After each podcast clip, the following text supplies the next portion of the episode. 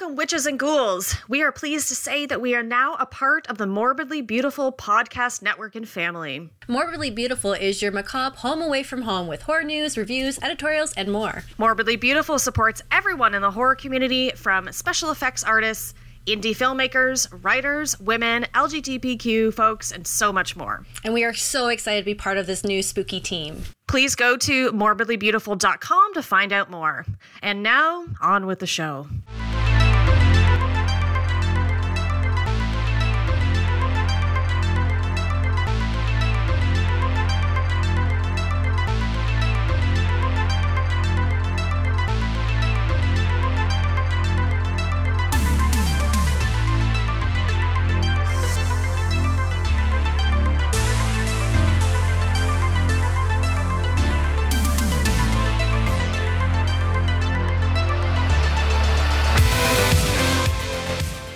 Welcome to I Spit on Your Podcast, a monthly horror podcast brought to you by the Spinsters of Horror. This is a time once a month where Jess puts down her bloody knitting needles and I step away from the TV to discuss horror movies and sometimes other horror mediums with thoughtful analysis, research, and passion. In this episode, we are exploring coming of age horror. The theme we'll be looking at is monstrous power formed during the transition into womanhood, and the film up for discussion is 2007's Teeth. So pick your poison and listen on, if you dare. All right. What can I do for you, miss? Is this your first time? Okay. So I imagine you have no idea what to expect. Not really. Don't worry. I'm not gonna bite you. Just lie down. Put your feet right in here. Okay. Are you sexually active? No, I just want to be checked out. Okay,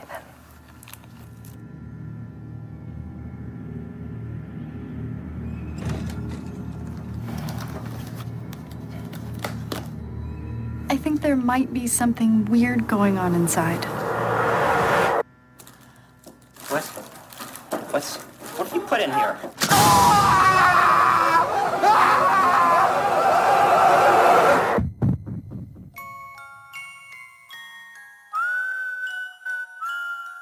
There is something inside of me that's lethal. Dentata. What? It's Latin for teeth. It's what's inside me.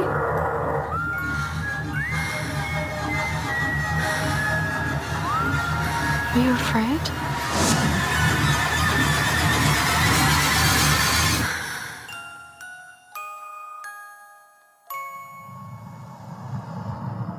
This is too weird. Just wait.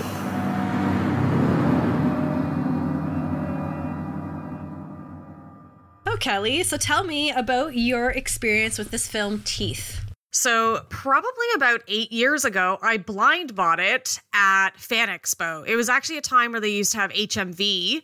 Oh my so, God, yes. there was tons of movies to buy really cheaply. So, actually, I think at the same time I bought this, I also bought Martyrs. Oh, wow, okay. Blind bought it. So, it was a bunch of blind buys, and I totally fell in love with it. How about you? For me, I think I'm pretty sure you mentioned Teeth to me, or I saw some like um trailer for it at some point in my life in university, and I remember seeing it and being like, "No, I'm never gonna watch this. This makes me feel very uncomfortable. this the idea of a vagina having teeth in it, and I didn't want to watch it." And then years, like about four years ago, I was like scrolling through Shudder. I was looking for something for some empowerment in my life, and I was just like, you know what? I'm gonna give Teeth a watch because everyone talks about it and talks how great of a film it is and how empowering it is. And I watched it and I love it. And I think I talk about it quite often. Like I think I talked about it last year for my blog post last year. Mm hmm. yeah, I've definitely revisited it and uh, the themes found in it a few times now, and I I don't find that surprising whatsoever. There's so much going on in the movie. Yeah. So what are your likes for this film? What do I like about Teeth? So I love the premise of it. Mm. I do really like this the story contained within it. And upon a pretty good search today, there's pretty much no movies that, especially horror movies, anyways, that specifically discuss the myth of the vagina dentata. So this movie is very unique, Yeah. very refreshing. It was fun to to watch for the first time. I think the acting is fantastic. Jess Weixler, I believe is her name, the actress who plays Dawn, is so fantastic. She's so, so adorable and sweet. And Brad, the guy who plays Brad, does a really great job of being an absolute creep. Oh my god, yeah. And I just love, I love it. Um, speaking of Brad, I love that dichotomy and relationship between Brad and Dawn. I'm really fascinated by it and might be something that I look at more so in the future, but I really, really enjoy that as much as you can enjoy that. It's like kind of like Uh, a VC. it's like a VC Andrews thing happening there, like a brother Oh in love God. with his like stepsister or sister, or yeah, total VC Oh Andrew vibes. VC Andrews, Jesus. and definitely, of course, I love the gore and practical effects. There's so much dick in this, and dick's being taken off, and it shows it. Yeah, it and it's- does. Like It- you don't see that a lot in movies. Like. I've seen a lot of extreme horror movies and different things, and I also found that very refreshing. A lot of dicks and a lot of dick trauma. So I was into that. I was 666% into it. How about you? That is awesome. Uh, I definitely have a lot of likes for this film. A lot of very the same ones that you have expressed. Jess Weixler is just a wonderful actress, and I don't think I've seen her in anything else. And I really wish I could, or maybe I should look into more of what she's done. Mm-hmm. Getting over my own fear of you know the anatomy and, and stuff like that. I I also do love the premise of having some kind of like internalized weapon that can, you know, you can control when something happens. And so I think that's a wonderful story being told, despite it being like, a, you know, having to be labeled a horror movie because of the nature of what it discusses or what it is, or what it represents. So, like I said, the, you said they're the same thing. The practical effects are really good. The, uh, I, I do love the scenes, the castration scenes, because they always like while it would be totally horrifying for the guy, but it's also comedic at the same time too, because they don't realize what's happened, and then they're like, "Oh wait, something's happened." Especially the scene with like the doctor. Mm-hmm. Despite how like traumatic that event would be, it's still kind of hilarious. I love this movie.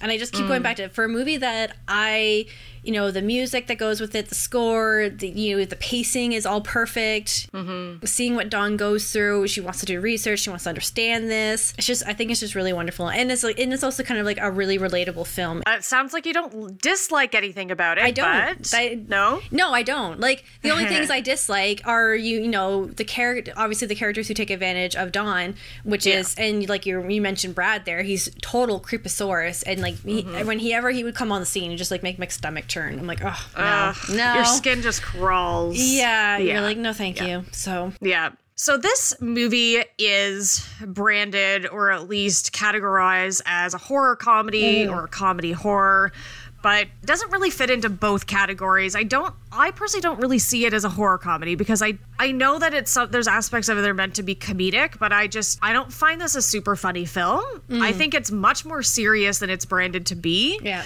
Um and that's just how I watch it. okay, I think of it more as a parody. Parodies are normally, you know, comedic, Mm-hmm. um, but I just see it more of like a parody slash fantasy.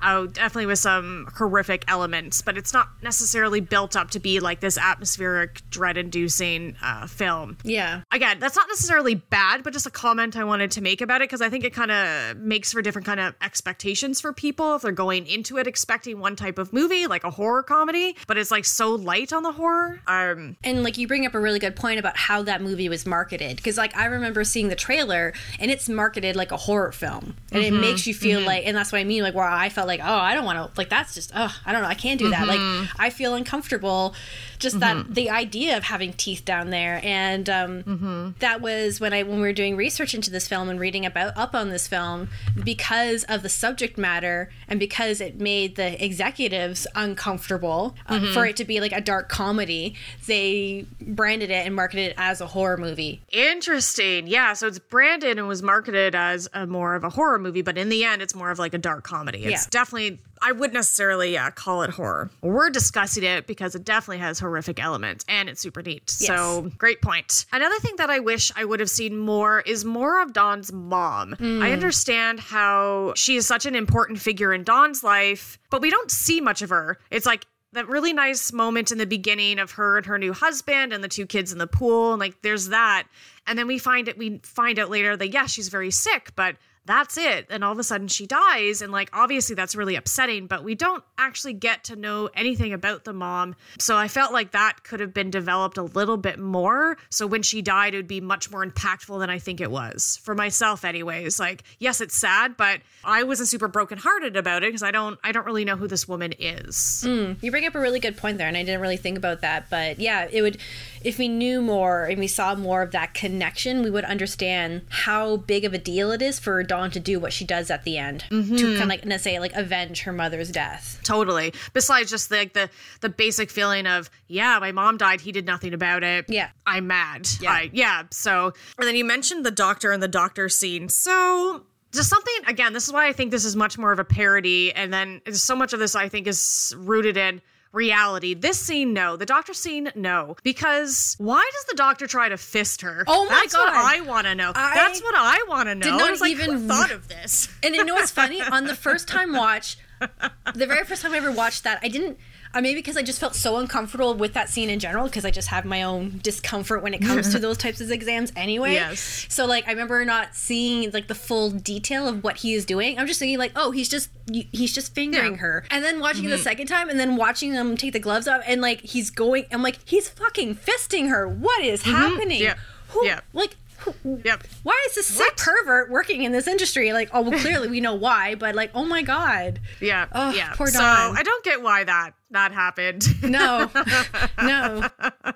but I noticed that this this watch that he uh, tries to fist her. What does he say? He wants to uh, um, test her like flexibility, and it's like, what's happening? You don't, you don't test a woman's flexibility that way. I'm sorry. No, no, no. Oh boy. So yeah, that's the the crazy kind of iconic scene of the movie. Yeah.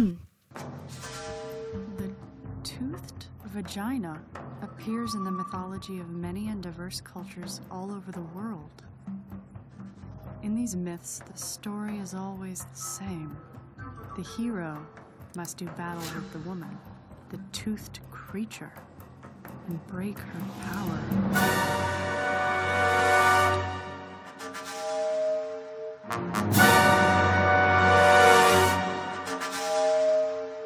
So let's get into it. We're going to first talk about vagina dentata and weaponized anatomy.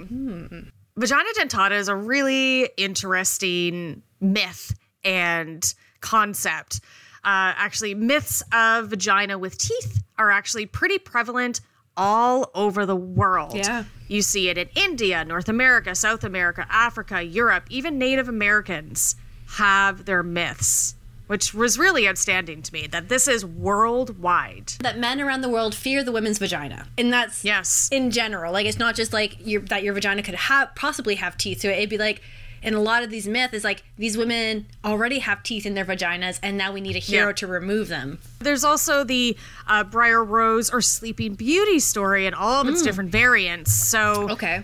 Briefly, we have our suitors who wish to win over Briar Rose, but they must first penetrate the hedge of thorns that bars their way. So only the prince who who inspires true love is able to pass through unharmed. So again, a variance of the vagina dentata myth of, you know, the knight has to come in and conquer the woman, so to speak, and break through those teeth and Yes, and so we'll get more into that for sure. And I think you have a couple of myths from around the world. Yeah, I do. So, over in like India, they have the story of the Brahmin who was convinced that the woman that he loved had a toothed vagina, and so he ends up hiring four men to kidnap her and remove those teeth. And then by defanging her, he ends up taming her and then marries her. So that's over in India. And then in Japan, the Shinto tale of a demon hiding in a woman's vagina, hmm. and when she gets married, she unwittingly castrates her first two husbands, and then she has to remove the teeth herself.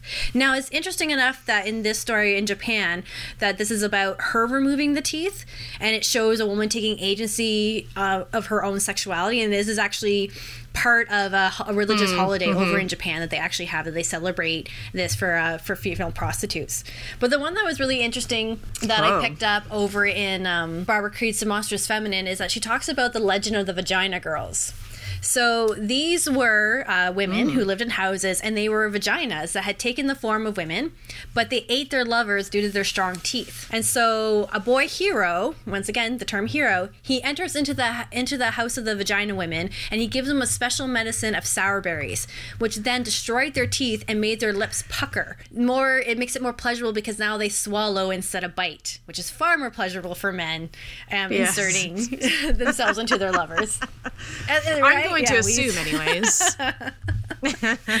but yeah, there are lots, and those are just some of the myths, but there are lots out there about the sphere of castration, the sphere of the tooth vagina. Yes, and it seemed going back into the 19th and 20th century European interpretations over there, they linked um, the whole yes. vagina dentata myth to Freudian concepts of what you just mentioned, the castration anxiety. So young males have this unconscious fear of castration upon seeing female genitalia, the whole aspect of what's going to happen when they have sex for the first time. So vagina dentata essentially is showing us the male fear fears of castration and intercourse.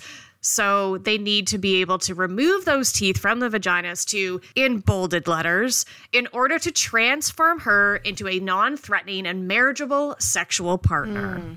Exactly, right? Because it plays upon the male's fear that the woman's vagina is a dark hole that threatens to consume them piece by piece. it actually kind of reminds me there's a scene um, in American Gods, uh, both in the book and on the Amazon series, where there is a goddess. She's having sex with a man, and she literally, as she gets bigger and bigger and bigger, her vagina is like devouring him because that, that's how she's getting her Oh. pleasure. So it's like, once again, that, that theme that, like, you know, a woman must like absorb her lover and like take control.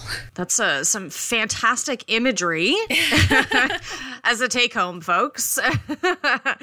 and another thing was that the theme of the vagina with teeth can also be read as an attempt to render again. Bolded letters uh, to render the potentially dangerous sexuality of women non threatening to patriarchal power through heroic acts of pulling the teeth, which I think you you did Yeah. mention. So we have to you have to and another word that you said just now is the taming. So a theme that we've talked about numerous times in the podcast, but making the uncontrollable woman controllable and we have to tame these wild beasts and so we can have sex with them and then subdue them in order to, you know, for them to fulfill their female roles. which is also exactly which is also like enhanced in a lot of classical art. And so i didn't realize this until like reading uh, in the book here and looking back at some classical art and there are a lot of images of very beautiful women and they often have an image of a ferocious animal companion beside them close to their genital area usually baring their jaws or snapping their teeth. And it's supposed to be like the creature is to represent her deadly genital trap and the evil intent hidden behind the beautiful image of a woman and i'm like that mm. is so interesting that that we have this heavy responsibility on ourselves that our vaginas are a paradise that ensnare our victims and that's how we get mm. that's how we destroy men's lives with our With vaginas. vaginas. That's that's accurate. Speaking of like terminology and and like slurs and stuff like that, so there's a bunch of terms that men actually use towards women that can be seen to come from the vagina dentata myth. The devouring woman, the devouring female genitals, is even something that exists today in the modern world. But you know, I don't think the everyday person knows about the vagina dentata myth No. but it's just so prevalent so much of this like ingrained in our society and people's subconsciousness you know over generations that we still get it so derogatory terms like man eater castrating bitch um man trap bottomless pit a viper a snapper a dumb glutton was another one in this uh, dictionary of obscenity, taboo, euphemisms. well it's like you said those terms typically when we hear those terms like man eater or you know castrating bitches they're referring to some woman in some way shape or form has damaged that man's life has like in some way manipulated him into something or he's done something he doesn't want to do so instead of you know taking responsibility for his actions he says no that woman because of her dangerous vagina made me not think right and think crazy hmm. and do things that i wouldn't normally do because she has this power over me right Damage the ego, I'm sure, along along with it. exactly Ugh, my goodness Oh boy, are you sighing already? I'm already? already sighing already because I just like talking about this is such a huge. It's and it's so interesting that we only have like this one film on this about this actual like this idea mm-hmm. because it's so prevalent, you know, and that we're like we're blamed for mm-hmm. women are blamed for everything because of our sex. Because of like and that we we're so dangerous because of this because of this organ and it like it causes it causes mayhem and chaos for men mm-hmm. I don't know if our partners would agree. Maybe they would. I don't know. I'll have to ask them. I feel so bad for them um, so my question for you, I know I took some notes on this. I wanted to ask you about this. Is this idea of vampire films and being related to the representation of vagina dentata. Barbara Creed talks about this, and I thought this was a really interesting idea, especially since we talked so much about vampirism in episode three. Uh, like, what do you think of this idea? Like, especially for female vampires, often the bloodied mouth and the visible sharp teeth is supposed to like be a mixture of like sex and death, and so men fear this because it's like further idea of castration. Well, I mean, it, it seems to technically make sense. I can get behind that for sure. For sure. Yeah, just because like I, it made me think too. Like there's this movie by Ken Russell called Lair of the White Worm. I remember doing a review of it for my very first podcast, So the Dark Spectrum, and there is a scene uh, I will never forget the scene. Like I saw this movie when I was a kid, and then seeing it again, you know, as an adult was there's a scene where the vampiric woman, um, she's going down on a guy. And she b- comes up and she bares her teeth and then goes back down on him. So obviously castrating him and just being like, and I remember like, oh my god, wow, that's intense. but it's like that same representation, right? We have a lot of mm-hmm. times men mm-hmm. focus on women's mouth because it kind of looks like a, a vagina on their face. Mm-hmm. so imagine, you know, two really pointy vampiric teeth in there. But yeah, no, I can totally get behind that. And, and it's, I mean, I, th- I feel like, you know, men are taking their lives into their hands and they try, they, because you're very trusting to have somebody do that to them if they don't really know who they are. Mm-hmm. You know what I mean? Yeah. So, however, yeah, so they don't really seem to be afraid of our mouths, but they're afraid of our vaginas. Yeah. That's that's interesting. Folks, tell us why. so, in my research and as a medical professional, I came across maybe some examples of real life vagina dentata. Okay. So, teratomas or dermoid cysts are something that can develop in any part of the body. They, that includes the brain, the neck, the bladder, and even can see in the testes of men. Um, you can see it in like the pelvic canal of women, but the like these cysts and teratomas are like a whole bunch of skin cells. You can get teeth in them. You can get hair in them. They really do gross me out. And I've had like weird fears and nightmares about them because like they'll remove these cysts and they cut them open and there's teeth and hair in it. Oh my like, goodness. No, that is Oh. that's not okay. Okay. God. Yeah, it's very gross and Our body does so many things. it does. So, folks, please join our Facebook group because I shared a really wonderful real life photo of dermoid cysts in the pelvic canal of a woman, which very much is reminiscent of a promotional poster for Teeth, the movie. Yes. So, f- ah, little fun t- medical tips from from Kelly. Just look that up because it's science. Science. Yeah.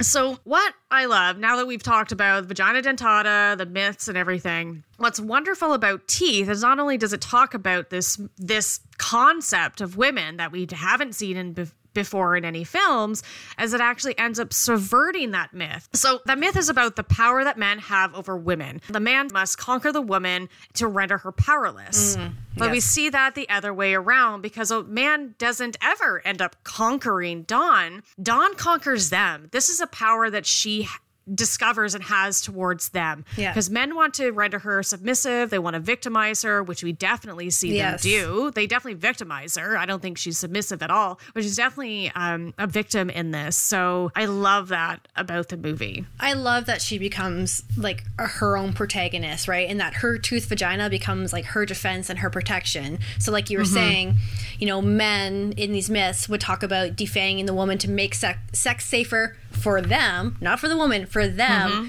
The mm-hmm. woman's no longer a dangerous threat to them.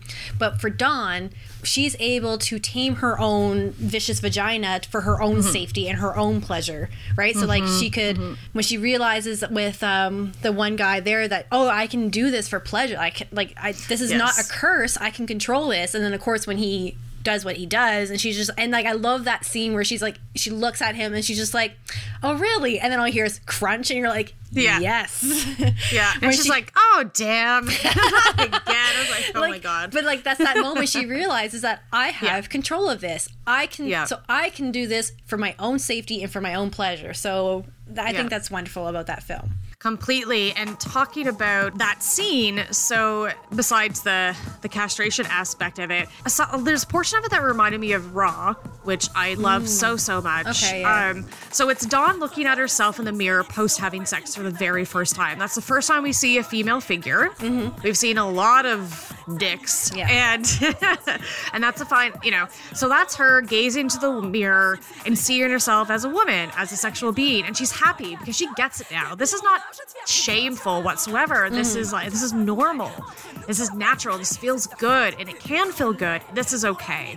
So then it's reminiscent to me in that like moment in raw where that really wonderful french That's- rap song yeah, is playing yeah. and she's putting lipstick on and she's like oh yeah look at this power that i have this sexuality and that's you know totally fine. And it she kind of just starts owning it and understanding that this is who she is and and that's okay which you know she's so repressed in that first like three quarters of the movie that it's really wonderful to see that happen for her. Well, especially because we're watching this film, and I know we're going to talk about this uh, later on in the podcast. But we know that she's part of uh, a group in a group in society that is abstinent and don't believe they don't believe in premarital sex. But also the I, the idea that the the vagina is hidden. So we even see in mm-hmm. that scene. When they're in the sex ed class and there's that big giant ass sticker on the woman's vagina, not on the man's mm-hmm. penis, the woman's mm-hmm. vagina, and be like, we can't look at this. You can't see this because Yep. this is considered pornography. So we can't show you this. And so once again, it's going back to that idea that women feel alien to their bodies because they don't Mm-hmm. know and that's why i love about this film is that you're watching dawn like live in these ideas and then as she's feeling uh, you know sexual desire and stuff like that she's trying it's like she's trying to be introduced to her body and then when she realizes like she has this ability she has like the teeth and like it's still Mm-hmm. that it's like leading on to that fear of the vagina right we want to encourage women so much to feel good about touching themselves. I'm sorry masturbation. I'm just gonna outright say it there. Because you're able to learn about yourself and you're able to learn about the body and you're able to learn about the female anatomy. I mean there's nothing to be mm-hmm. afraid of. And you see how dawn goes through having this fear and she's like oh my god mm-hmm. what is wrong with me? Is there i but because she's mm-hmm. never done anything with herself she doesn't know this about her body. And then you see like you said she's learning about her body and then when she does has sex for the first time she's becoming comfortable and stuff like that. And, and then and that's kind of like where we, you get that idea for women themselves like when they start feeling comfortable in their sexuality and their body they feel more empowered. Not so stifled not so repressed they can actually just be a person Exactly. In the end, really, you can just be a person. Men are always uh, okay to be people. They've been people for thousands of years. right? And it's and it's it's so interesting how going back to the school example you see how like there's no sticker on the penis whatsoever. And so it's mm-hmm. normalized. The male's pe- the male mm-hmm. penis is normalized. Male masturbation is normalized. But when women mm-hmm. masturbate it's like whoa whoa this is wrong. Where women don't do that. Don't they're so pure. They don't touch themselves. Like we're, we're, we are sexual beings and that's kind of how we are. And and i'm only saying this because i'm outing myself i was afraid for the longest time of my own vagina Knew very little about yeah, it. yeah. Um, growing up in a you know very strictly religious household and Yeah. stuff like that, and so it wasn't you know. So I feel like I was like very much of a late bloomer. That's why I love this story so much in Dawn because it's like okay, Yeah. yes, nothing to be afraid of. Yeah, there's nothing, definitely nothing to be afraid of. Dude, I've been looking at myself since I was old enough to really be able to understand and look at myself in the mirror, seeing what's going on down there, just so I know. So I've been very well aware of my body and what it does and what it doesn't do, and, you know, the strengths, its weaknesses. Okay, there's no weaknesses, but but that's and, and that's a wonderful thing and that's what all women should be encouraged to do to become Mm-hmm. familiar with their bodies and not feel so alien in them and not feel so alienated Mm-hmm. from it and that's what i feel like we see with dawn she goes from being alienated to owning it or to being familiar with it Totally. Well, there's two scenes that are related to this subject that you're talking about. There's the scene where, right after that first rape and castration, where she's sitting after she's had a shower and she wants to like look and like put her hand Mm-hmm. and touch it, but she hesitates. And I'm assuming it's because she's very afraid because, like, what's just happened? What's going on down there? Hence why she wants to go to the doctor, right? Mm-hmm. Because, you know, what is actually happening down there? She's too afraid to do it herself, but she'll have a medical professional who you're supposed to be able to trust Mm-hmm. and to take a look at that. But then there's the other time where a little bit later in the film, where she grabs that textbook and rips the page out of yes. um, the anatomy textbook and she finally is able to get that sticker off and we don't see it as an audience but she does and she smiles Yes. and i love that part Yeah. too because she's like oh probably because of like wow this is beautiful this is fantastic this is actually what i look like this is amazing Mm-hmm. that's what i'm assuming that's going through her head at that point in time it's like this isn't scary Yeah. and she can be relieved like no this is okay this is what we look like this is normal this is fine you know? exactly. oh it's good it's so good It is so good, and that's what makes it, you know, a real wonderful film because we've already seen when women are not taught about healthy sex or female anatomy, they're very easily Mm-hmm. taken advantage of and betrayed because they don't know. They don't know Yeah, any better. totally so i'm gonna go i want to talk briefly about brad I was like, yes, we need to talk about Brad. because there was definitely a bunch of different things about him but i feel like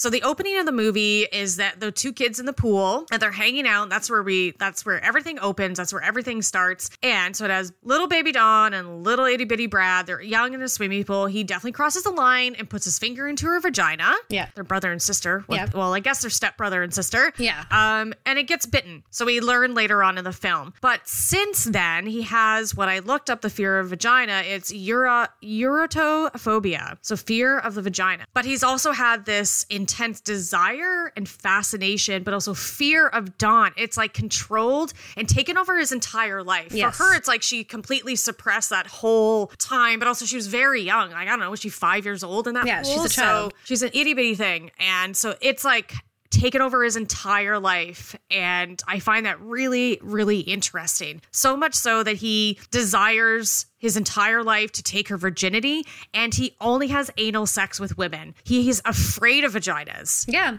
Well, we get that scene from his girlfriends being like, she's like, I have a Yep. pretty nice pussy too. And he's like, yeah, whatever. Yeah, yeah. He's like, I don't care. Yeah. Because that's not the one he wants. Yes. He's afraid of it, but that's not what he wants. He wants Dawn. It's mm-hmm. so weird. It's so like it just it's so cringy and it's so weird, but I'm just like utterly mesmerized by him and everything he represents. Yeah, well, he like represents the like really ultra misogynistic view that really dehumanizes women. So women are ended up being seen solely as sex objects that can be used, abused, and violated. And that's what he does with his girlfriend. Um, That's what he's essentially um, does with Dawn's mother by neglecting Yeah. her. He's uh, Yeah. exhibiting a form of abuse, and then his, like you said, that his extreme desire to take Dawn's virginity. does his just like, and that how he taunts her and stuff like that is just all part of yeah. that. He just wants to control that. Yeah. He says to I have a quote here, it's like, you know who you're saving yourself for. And she's like she like can't even have a conversation with him because he's so gross. Yeah. I was like, and she's like screams and runs out of the room. Yeah. Like she screams out of frustration, and we're just like, Yeah. I'd be screaming out of disgust, man. Like, Oh, ugh. totally. She's like so much more tolerant of all. I couldn't even been be in the same house as him. He's so weird. Yeah. The other thing I found is really interesting is that he has a very powerful female dog named Mother. Yes. There's a lot in just that. okay. Okay. And like that dog is aggressive and he has trained that Rottweiler to protect him and to bite others. Mother, the dog, bites the father, but when Mother comes out of that cage and he's like, get her, go after Dawn. The dog doesn't, picks up his dick, and then that's it. And eats like it. he it eats it. Yeah. So that dog, I don't know. There's something there like senses that she's non-threatening or they're one of the same. Or, yeah, I know that that's definitely anthropomorphizing the dog, but I thought that was very interesting. and she's experiencing the same form of male abuse and domination from Brad because as a dog, she has Yep. teeth and she's, you know, aggressive and, you know, he trains people to bite. So, yeah, totally uh, interesting. But they, that Yeah. scene at the end with Mother when she comes out and he's like, go get her. And it's like, no, no, no, no. he won't go for her. She won't go for him. Yeah, totally. And also, yeah, the point about because he keeps that dog in a cage and goes outside. I doubt that they don't really have like a normal, like companion pet kind of relationship. It's that dog is like an aggressive backyard chained up dog where nobody can go near that dog because that dog only knows isolation and domination Yeah. um from him and you're right maybe that's why he also got a female dog because i double checked like she ran into the cage i'm like okay i don't see balls i'm gonna assume this dog this and i pretty much could see like little dog vagina so i was like okay this dog is named mother dog's name is mother so Yeah. yes i would assume that it's female but Yeah. you know you know people are odd they have different names for their pets Yeah. but i And then there's this part uh, with Brad where you see him sucking on his scarred finger. Yes. I was like, I never noticed that before. And I just, again, just checking off the list of creep. Yeah, just, just- like, he's just so obsessed with her and he's so obsessed with that. Ugh, he's just, he's so interested and gross. I love it. I love it. Uh, let's see. There are a couple of things. Speaking of vagina dentata, and what I found was also really interesting that there are there were two anti-rape devices designed to help women, really only in Africa because they have incredibly high rates Yeah. of rape Yeah. there. So maybe some modernized weaponry for defense. So there's the rape axe, which is a hollow chamber that you put into the vagina and has 25 small teeth that penetrates the rapist's penis as they try to pull out. So it's kind of more of like a shark mouth. So you can go in and that's not that comfortable, but if you try to pull out, that's when they kind of like really get in Yeah. and get into your penis. Yeah. And then there's this other one that I didn't find a name for from another, he's a South African activist. So he designed another one that's supposed to resemble a tampon. So the woman can easily put it in their vagina. And it is a hard cylindrical plastic core containing a tensioned spring blade primed to slice when pressed against by the tip of the penis. So you put it in, and if a penis comes in, there's a little spring and it activates this blade. Oh my So gosh. it cuts off the tip of the penis, performing a minor penectomy. Oh my penectomy, goodness. folks, removing of the penis. Penectomies. penectomy. if you're looking I've been waiting my whole life to say that name on a podcast.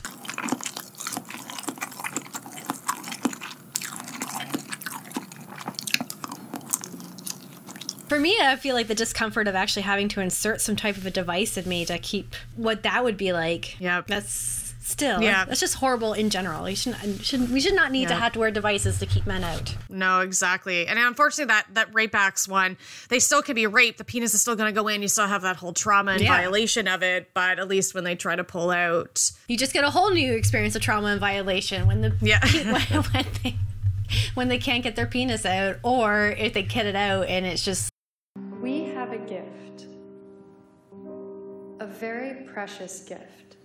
And what do you do with gifts? Do you go around giving them to everyone you pass on the street? No! No, those wouldn't be gifts. They'd be like a handout. so, what about the most precious gift of all? Are you going to give that to the first guy who buys you a big bunch of roses? No way.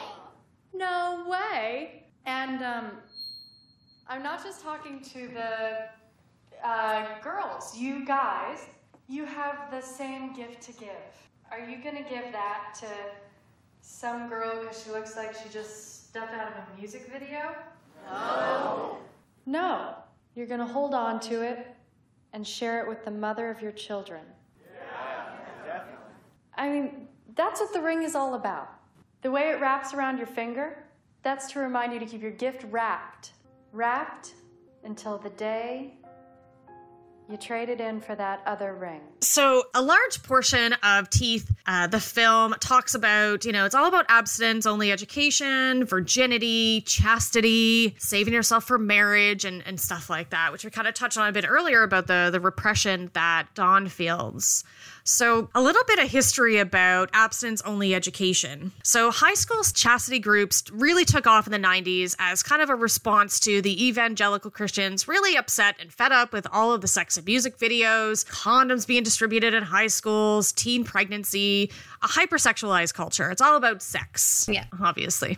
Um, and then, so in 1995, a national survey of 12,000 students from grades 7 to 12 found that those who took virginity pledges stayed away from sex 18 months longer than students who hadn't taken the pledge. However, they were more likely to engage in oral sex and less likely to use a condom their first time or get tested for STIs. So in 1985, the United States had the highest rate of adolescent pregnancy, which then caused a trend for federal funding of abstinence only sex education classes. It's really mind blowing and astounding to me that that is a thing that exists completely. And then I mm-hmm. decided, for my own interest's sake, as looking up teenage pregnancy and comparing Canada and the US. So, since we're talking about the US, 2013, they actually had reached a historic low with 26.6 births per 1,000 women aged 15 to 19. That's still a lot. And then in 2017, it went down to 18.8 per 1,000 women. And then compared to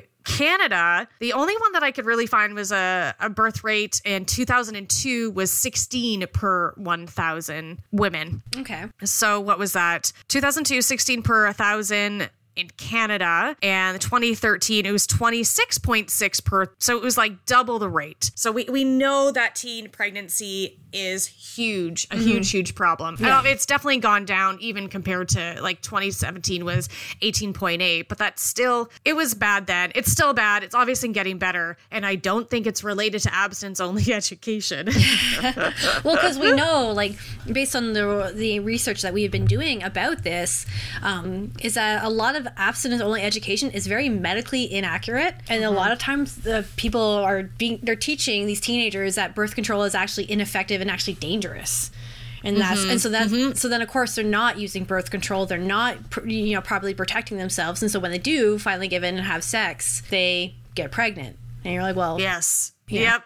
big surprise, right? big surprise and also let's you know let's not talk about the abortion beliefs in america as well Yes. because those young women you definitely it's very frowned upon and illegal in many states to have any kind of abortion so it's just like this So you're forced into a position of you have your baby. yeah whether you're 14 15 yeah you gotta have it so that's fantastic Yeah. so so teeth came out in 2007 and around 2006 we have you know george w bush as president and he vastly increased funding for abstinence only education he was hugely conservative hugely religious hugely all about morality bit, a mm-hmm. bit of a puritan let's say Yeah. so wanted to replace contraceptive choice, reproductive freedoms, and science, scientific facts with his, you know, his morality, his, you know, like traditional family values.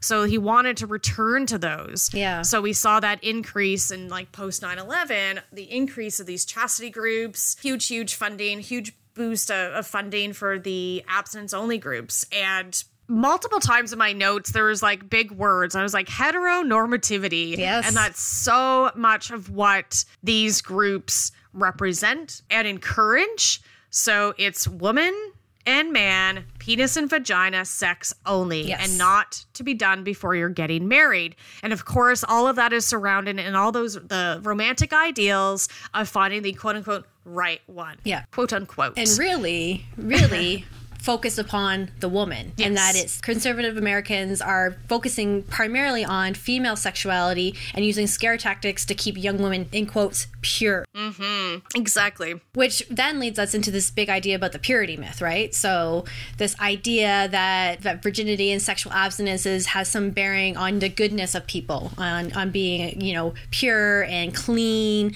and that this is like a, a driving force behind the conservative agenda to regress on women's rights and to really enforce as kelly was saying those traditional heteronormative gender roles For sure, and we see this obviously in our and our sweet Dawn. Mm-hmm. You know, she falls into that like Bush mentality, not Bush, you know, Bush, but Bush the person, man. Yes. mentality of chastity and modesty, and of course, going back to the vagina dentata because that kind of makes her demonic. It's something to be feared, and she buys into that myth. She buys into that she has to be conquered by a man to become undemonized and to remain pure, and like that, she buys into the whole thing. And of course, when she calls that guy her hero Ugh. Oh, it's so good. But she's like, some hero. And it's like, Dawn, I love you. but you're right That's like, like my whole life in like one sentence. Like two, sorry, two words, my whole dating career.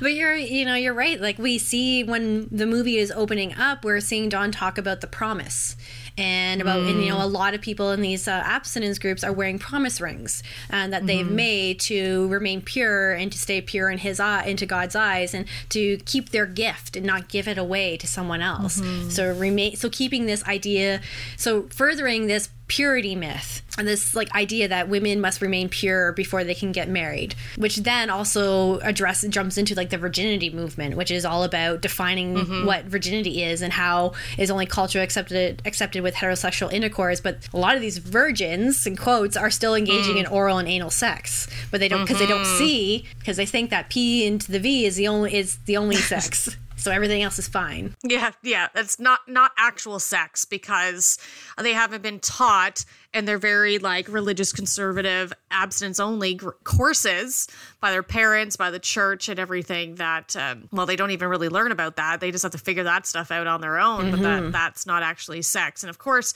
those part of the virginity movement who would never actually call themselves part of or a group of the virginity movement. Obviously, it's conservatives. There's a lot of anti-feminists in there, Yes. legislators, but it's uh, they have a specific agenda in mind, and it's all about regressing women. You know, traditional. You know, feminine roles for women. And again, I can't stress enough the heteronormativity. So, can you imagine being somebody that does not fit in that very, very limited box that these people are teaching and how absolutely alienating and confusing and upsetting that would be? Oh, for sure. them. For s- oh, for sure. But then, uh, you know, and on top of that too, being, I couldn't have, like being a young woman. Like I remember taking sex ed education in my Catholic high school, and mm. when they start talking about, you know, all the things that women have to do, you know, when it comes to sex, and really trying to scare you away, because it's like they place like. This is so much responsibility on you as a woman. Once you have mm-hmm. sex, you could get pregnant, or you know, you need to get like pap tests. And I remember the mm-hmm. first time ever seeing the machines for a pap test, I was like, never having sex and becoming a nun. Screw this. this means that the moment I have penile sex, I have to have this thing like shoved into me every year. Yeah. Fuck that. uh, clearly, that didn't uh, no go very far. I'm clearly not a nun. But which is also really interesting too is the social the social messaging behind the purity myth and the virginity movement and the conservative agenda is that sex is something that women own and what men and that men want it, and so that women mm-hmm. are the gatekeepers of sexuality. And since women have this huge responsibility on their shoulders that we control what men do, so we have to not dress a certain way, we need to not act a certain way to invite sex. And it's like mm-hmm. this huge pressure. And then, of course, once again, as to this whole um, adding to the rape culture of victim blaming, that once again, if you weren't dressed this, the way you were dressed, you, did you, you know, did you drink too much? Like that, we own it. That it's our responsibility for men's actions. So we need to stay pure. We need to stay away and not have sex. We need to say no. You know, all these things. Yeah, it's a very confusing time. And if you can imagine, again, you're fif- 14, 15, 16 years old. You're such at an impressionable age that, you know, so much of this, uh, you're gullible. Like you could, it's, it's ruled by like shame and fear. And that's very easy to do to, to young people, which is, I think, very inappropriate. We're very impressionable at that age. okay, so I know we're, uh, okay, we're talk a little bit about purity balls. Oh my god, we have to talk about these. Okay. So when I first started reading about that, I thought they were actual balls, like round balls, like testicle balls. No, not testicles, but I didn't realize it was like an event. and an event is like an actual It's a- prom. like Yeah. So I, I thought it was like an object. I was Okay, like, oh okay. boy, like the promise ring, like Yeah, that yeah, yeah, in. The, in the movie. But again, it's not that. So please enlighten us. so purity balls are events that happen in these abstinent groups where they're daddy daughter dances where at some point so um, the men so the women so the girls they get all dressed up in like prom dresses. They really get all decked out. Their fathers get all dressed up in tuxes. You know the family they all go to this like ball and they dance they make pledges. And so at the point so there's a point in the evening where the daughters will pledge their virginity to their fathers who then pledge to be the caretakers of their daughter's virginity. Gross, gross, and gross. so so there has been like pictures and videos of this on the net and there's and sometimes they actually do this in terms of like symbolism as in like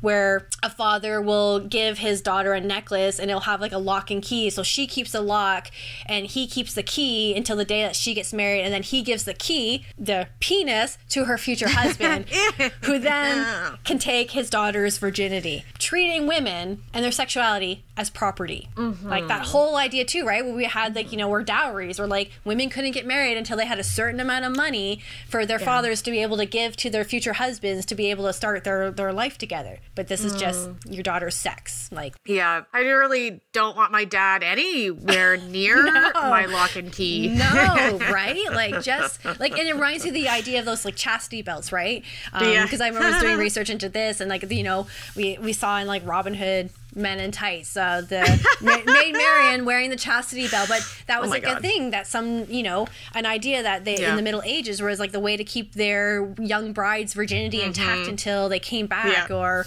um, to keep their daughters from running off and doing something Yeah. wild in the woods with Satan. I, don't know.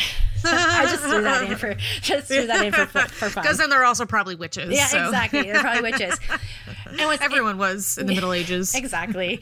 Um, if you weren't if you weren't demonically possessed, you're a witch in the Middle Ages. So you know, women we had two. We really only had two routes to go. Oh my god. And so in so then also the opposite of that is these integrity balls because within these communities people felt that was unfair that daughters and fathers had to were participating in that activity that they had to do something for the sons and the mothers. So this is like, you know, once again, another ball where like the sons get dressed up, the mothers get dressed up, they go, they dance, and then the son makes a pledge to his mother that he will remain abstinent to respect some other man's future wife or daughter and not take their virginity. But it's still on the woman to make sure not to mm-hmm. give her virginity away. Right. It's very strange. So, is it just me or is like the states in its own planet? Because this stuff, like this, all the, oh, so many weird, wacky, not wonderful things happen there. And it's, I just, I don't understand it. Again, it's not my experience because I am a Canadian. So it's just, it's very, bi- it's very bizarre. And I think also because Canada isn't ruled by Christianity. Yes. And so much in it, like very state to state, but like all of this is just deeply rooted in that. And that's not our lives here. I think It's crazy. When, when you look across the world, women are still kind of controlled by more traditional means. So typically, before Mm-hmm. you know, back in the day, you when you got married, women wore white, and that was to symbolize Mm-hmm. their purity. It was to symbolize that they were a virgin when they were meeting their husbands, right? Mm-hmm. You know, in a lot of other cultures, young woman wouldn't have been able to marry another man if she was un, if she was so, soiled by another man in any way, shape, or form, whether she was raped or Mm-hmm. um, or something happened to her traumatically. So you know this idea and this is where like the whole purity myth comes from is this idea that women must remain virginal in their lover's eyes and that we have these uh, this this purity myth and then we have this idea of virginity where you know we only and, and which is really interesting in this research is that there's actually no dear like clear definition about what a virgin is but we often associate virgins with virgin sacrifices. So in a lot of like the you know satanic culture and stuff like that that people apply onto the satanic culture. I mean, like this doesn't necessarily happen, but like you know, mm-hmm. the cinema, it was always like, oh, we need a virgin sacrifice, so we need a woman who is pure and who has not been touched by mm-hmm. the dirtiness of man to mm-hmm. appease our god or to make a spell happen or to do something, right? Good old virgin suicides. So, Teeth, the movie, talks about the suppression of female sexual empowerment. And yeah, let's not talk, look at their abortion laws and lack thereof. So, these abstinence only education, the virginity movement, these purity balls, all of these aspects uh, can be very damaging to to women, definitely to young people. But we'll t- the movie is about Dawn. We'll talk kind of more about the, ex- the female experience with this, but it's very damaging and it's really inappropriate, as we kind of talked about already. But Dawn is prevented from knowing her own body from her peers, from society, school, religion. And in one of these articles, there was this really interesting note about how Eve was blamed for the fall of humankind, but in Teeth, perhaps the fall, quote unquote, is actually man's inability to respect women. Interesting turn of events that perhaps because that's all that Dawn experiences.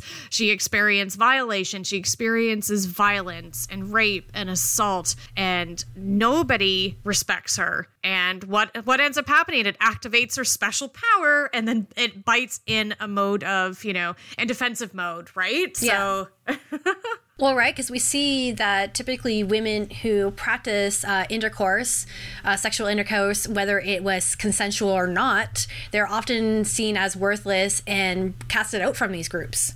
And this we and we saw this when we, when Dawn, you know, confused and like she's going to speak in front of the group and she opens up like the fact that she was mm-hmm. raped and she doesn't really mm-hmm. know what to do. And what is the group they just stare at her and they start whispering the serpent and phrases that claim that she's no longer pure in his eyes. And like you said mm-hmm. that she fell to that evil temptation of that eve did. And then eventually she becomes like our lilith figure because she you know she becomes demonic with his with her teeth. Yes, yeah, and you know, essentially a whore. That's Yeah. too bad because she's she's starting. She's had sex, or not that that that portion of it was consensual. So, a larger problem, which Jess you kind of brought up earlier, is how these abstinence only mm. courses and all of this education, it's inaccurate medically, scientifically. They lie about contraception and reproduction. There was a note in one of these articles that in one class they were taught that condoms cause cancer. What? that condoms were 14% effective Yeah. against pre- preventing pregnancy and STIs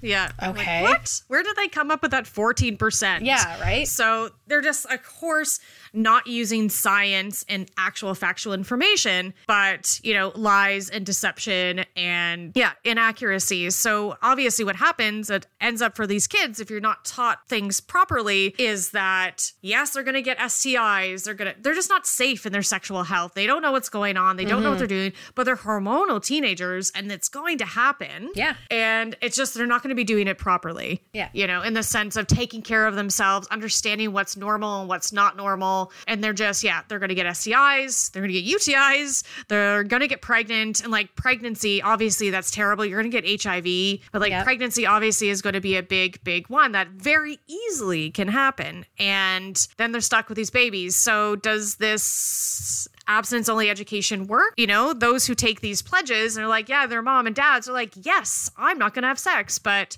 are they actually not having sex? And if they're not having, like you mentioned, like penis and vagina sex, they're having everything else, Yeah. which, can be even more dangerous. Exactly, which also requires protection and also requires Yes. knowing what can happen. So, for sure, these abstinence only educate sex educations are you're right, misinformation and a lot of times just using uh, emotional and mental scare tactics for a lot of these Mm-hmm. young men and women, like telling them that if you participate in sexual activity outside of marriage, you're gonna you're capable of becoming Mm-hmm. diseased. You may get po- you may like suffer poverty, depression. You may even commit suicide. You know, Mm-hmm. women are taught that they're ruined and they're meant to feel ashamed about themselves and their bodies. Yeah. And that, you know, and boys and, and young men also will, like, in a way, they, they struggle with this um, Mm-hmm. idea of abstinence and trying to remain pure in someone's eyes. And I don't feel any sympathy for the character of Todd in the movie, but he does make that line to Dawn. He's like, I haven't masturbated in months. And, you know, and Since Easter. since Easter, right? And uh, you'll remain pure in his eyes if we do this one thing. And it's just like, no, like, but he's you can tell that that mental and emotional like manipulation has really screwed him up to lead him to down this path of you know Yeah. raping Yeah. Dawn, and then poor Yeah. Dawn when she experiences that, then experiences the whole like I'm no longer pure, I am now casted out, I'm not good in his eyes Yeah. anymore, and you know that Yeah. mental and emotional anguish that she's going through. It ends up just like causing this absolute spiral. Yeah. You know, she's so devoted to her religion and her beliefs and everything. And it just, not only does she just have sex, like obviously everything would have been very different if she had consensual sex, but it's just, it's, uh, yeah, it's a very confusing time. I want to say too, like a disclaimer for our listeners is Kelly and I are not against people practicing abstinence. Like if there's someone who wants to practice abstinence or is um, asexual or aromantic in any way, shape, or form, that's that's cool. That's great. That is awesome for you. And a lot of the times, those people that I've met who are abstinent, it's because they've made this choice because they want to do, they want to focus on other things in their life, and they just don't want to be, you know, having relationships, focusing on sex. But they're also super smart people who know a lot about what sex is, right? And that mm-hmm, education. And so mm-hmm. our mm-hmm. the what we're bringing up and what we're talking about is that forced education, that forced abstinence on the youth who haven't had that experience to make that choice for themselves. They're being told they have to make a choice, but they're being misinformed about those choices. And that's kind of like I just wanted to put that disclaimer saying like it's not bad to be abstinent, but we also Yeah. know that it's it can be used to in other means by uh, usually a lot of times by a patriarchal framework to control women's sexuality. Totally. And it's there's a huge difference between manipulation and choice. Exactly. And I don't think these young people who don't have the life experience and they're all full of hormones and they're impressionable, they don't they can't really make these informed choices. Like you said, they're not getting the right information. They're they're being guilted and they're they're being shamed and these fear tactics uh, trying to control them and that's very different from an adult choosing their own lifestyle that's very different very very different how about we talk about uh, surgery to Yeah. replace fix our hymens apparently that's a thing that you can do Oh, right. This whole like once again following into falling into that purity myth, that virginity idea. That was interesting. Yes, yes. It's like some of some of that like it's really it's body modification which hey, do whatever you want to your body, you know what I mean? But you know, again, there's an aspect of that that's anti-aging. Uh, women want to be youthful. They want to be they want to be young again. So some women have like they get their hymen recreated because there's Yeah. that very like superficial idea that we all know is false. Yeah. That if your hymen breaks, that means you're no longer a virgin. But Mm. we know that's not actually Yeah. truly mechanically how that happens. But, you know, we have these women that want to return to this like idolized, you know, notion of being like an innocent girl. I'm a young girl, maybe want their husband to take their virginity again, mm-hmm. so to speak. But of course, then this surgery is not for the women, it's for the men. Yes. It's very different than, you know, getting any kind of plastic surgery or body modification for yourself that you want to do for yourself because this is not for them. Mm-hmm. Yeah, like women are having this reconstructive surgery. You said, like you said, to have their hymen reconstructed, to have their labias trimmed, their vaginas mm-hmm. tightened, like, you know, mm-hmm. to and surgeons are claiming that this is a normal procedure, a procedure that can cost up to anywhere from two thousand to five thousand dollars, and at very serious risk to them. Mm-hmm. And like I said. They're not doing it for themselves. They're doing it for the husbands. They want to be virgins for their husband again. Oh boy. Men want those eternally youthful ah, women. Then it gets into the whole anti aging thing and women not being comfortable with how their vulva looks because, you know, there's an idolized version of it. And then that comes down to, yes, just pressures on, on beauty standards and, and stuff like that, which is obviously very, very inappropriate and not great. I have a quote here, and you mentioned ruined women. So, yeah. So, these young women that don't conform to, of course, all the mandates and rules and regulations of the virginity movement, they're promiscuous and they're whores. And that's not anyone that a man will want to marry. So, it's there's a lot of pressure on these young people to do what deemed to be appropriate mm-hmm. and right by God and their peers and their parents. Like everyone's on board on this. So it's a really hard time for them. I really have a lot of sympathy for for teenagers. Yeah. Yeah, for sure. Well, we were teenagers and we kind of like, I don't know what I you- never was. They're like, what do you mean? I've been an immortal vampire my whole life, Jessica. Jesus. Yeah, yeah. She knows by now. But you know what I mean? Yeah. Like we've all had Yeah. sex ed education and you know, we've all gone through our the hormonal changes in our bodies and it's confusing time. So to be told on top of that that you could Yeah. potentially ruin your life at the age of 15, I remember how terrifying that was. Ugh, it was scary, and it's not and and sex and the consequences can be scary. That mm. for sure, I totally get. But let's give people the right, appropriate, like I keep saying appropriate, but the accurate is the word I'm looking for. The accurate information so everybody can make their own informed decisions. Yes. And what's really upsetting to me with this whole virginity movement, these abstinence only classes, and all this education based on Puritan puritanical ideals Yep. is that it's really pushing all of these co- the concepts and ideas and everything that we have fought for for women's rights backwards. Yes. It's going to cause a regression and I just I find that I deem that to be one of the like worst things about this. Yeah, and like we're still, you know, especially women in the states are still fighting so hard uh, for So their hard. rights, you know, and it just keeps coming up, keeps coming back to this, like men trying to control women's um, sexuality and how and control our bodies because they're afraid of us because our vaginas are going to devour them. So, Girls, Guts, and Giallos is a podcast hosted by Annie Rose Malamet that is an attempt to archive the feminine image in horror, thriller, exploitation, and erotic films. Focus on obscure and cult cinema, Annie examines feminine characters through a queer feminist lens. Listen to her promo as we're celebrating Women in Horror Month.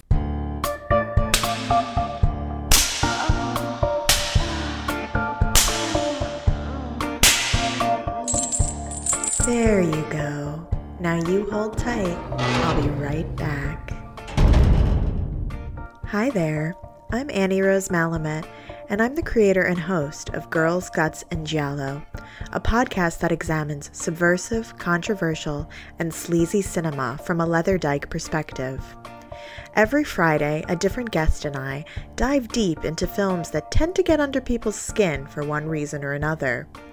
The show is queer centric, highlighting marginalized voices that bring fresh takes to these complicated works of art, all infused with a critical eye and a healthy dose of humor and horniness. Find Girls Guts and Giallo wherever you listen to podcasts, and follow me on Twitter and Instagram at Girls Guts Giallo. I'll be waiting for you. Now, where were we? So it's now time for Spinster's final thoughts. So I, like I said, fell in love with Teeth. It is a fantastic movie. There's a. It, I feel like it's a very American movie, at least talking about uh, and addressing the sexual conservatism of America, especially in that time. I think it's still highly conservative, but you know, this movie came out in 2007, so I think it was very much a product of its time and commenting our social commentary on the time, uh, like post 9/11 America. It was right around the height of abstinence-only education and a time where they were trying to repair their conservative and traditional ideals and stuff that they thought were damaging family values. So I think it's fantastic that this film focuses on societal repression and effects on the day to day daily life of young people. Though Dawn believes in this like patriarchal perspective on the vagina dentata myth, femininity, and womanhood, she does attempt to have a guy conquer her, but he doesn't. She then has her true sexual and also political awakening, whether she knows it or not. She is a woman with power and she is powerful. Teeth, the movie, and Monstrous Women, whom I love, I think are very empowering figures in horror. I love them. I can't get enough of them. There are these deeply ingrained fears of the unknown when it comes to women from men. And I really firmly believe that these films can change the power dynamic in our favor. Finally, we're the ones with the power now. And after a millennia of it being taken away from us, we are taking it back one dick at a time. Here, here. You know, for me, my final thoughts around this film is there was controversy around this film. So, reading about this, Teeth's producers, Joyce uh, Pierpoline, uh, she had a really hard time getting funding for this film and having filming and finding filming locations because when people would read the script, particularly men who run the industry, they did not want to see male castration on the, on the screen. They saw it as pornographic and it made them feel uncomfortable. And this leads us back to this idea that I keep coming back to, and we talked about it in our Spinsters After Dark event the other night about monstrous women, is that men fear women's biology. They do not understand it.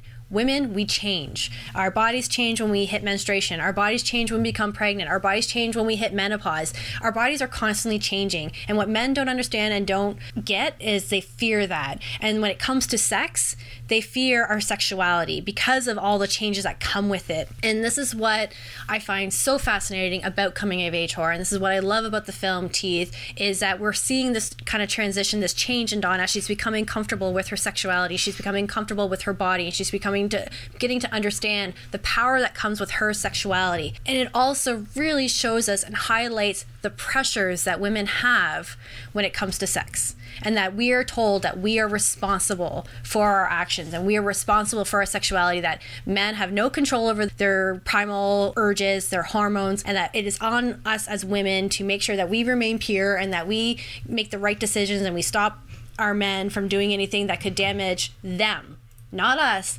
them. And I love that in the end, Dawn takes back her power and she takes all that and she gets revenge kind of in a, again like you know a rape revenge motif. She gets revenge on her brother for making her feel so uncomfortable her entire life for desiring her in a way that he shouldn't have been desiring her. And i love that how at the end of the movie you know we see her driving away with that disgusting old man who clearly we know what his intentions are for her.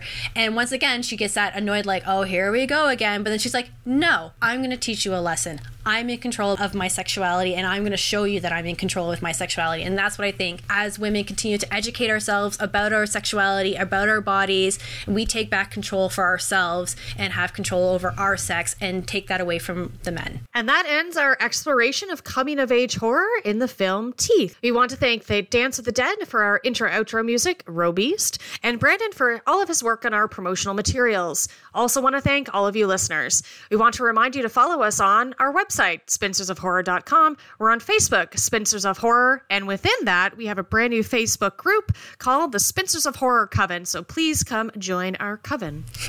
You can also find us on Twitter at Horror Spinsters and on Instagram at Spinsters of Horror. As well, please rate and review us on SoundCloud, Stitcher, especially iTunes, Spotify, and any podcasting app you listen to us. Help boost our ratings and get us out there so more people can listen to us and talk to us. Reminder we also now have merch, so please check TeePublic to purchase our t shirts and buy stickers from our shop. And we also have a donation button on the main page if you would like to contribute. Next month, we are trying something new. We are doing original versus remakes with David Cronenberg's film Rabid versus the Soska Twins 2019 remake of Rabid. This should be interesting. Until then, remember The future of fear is female.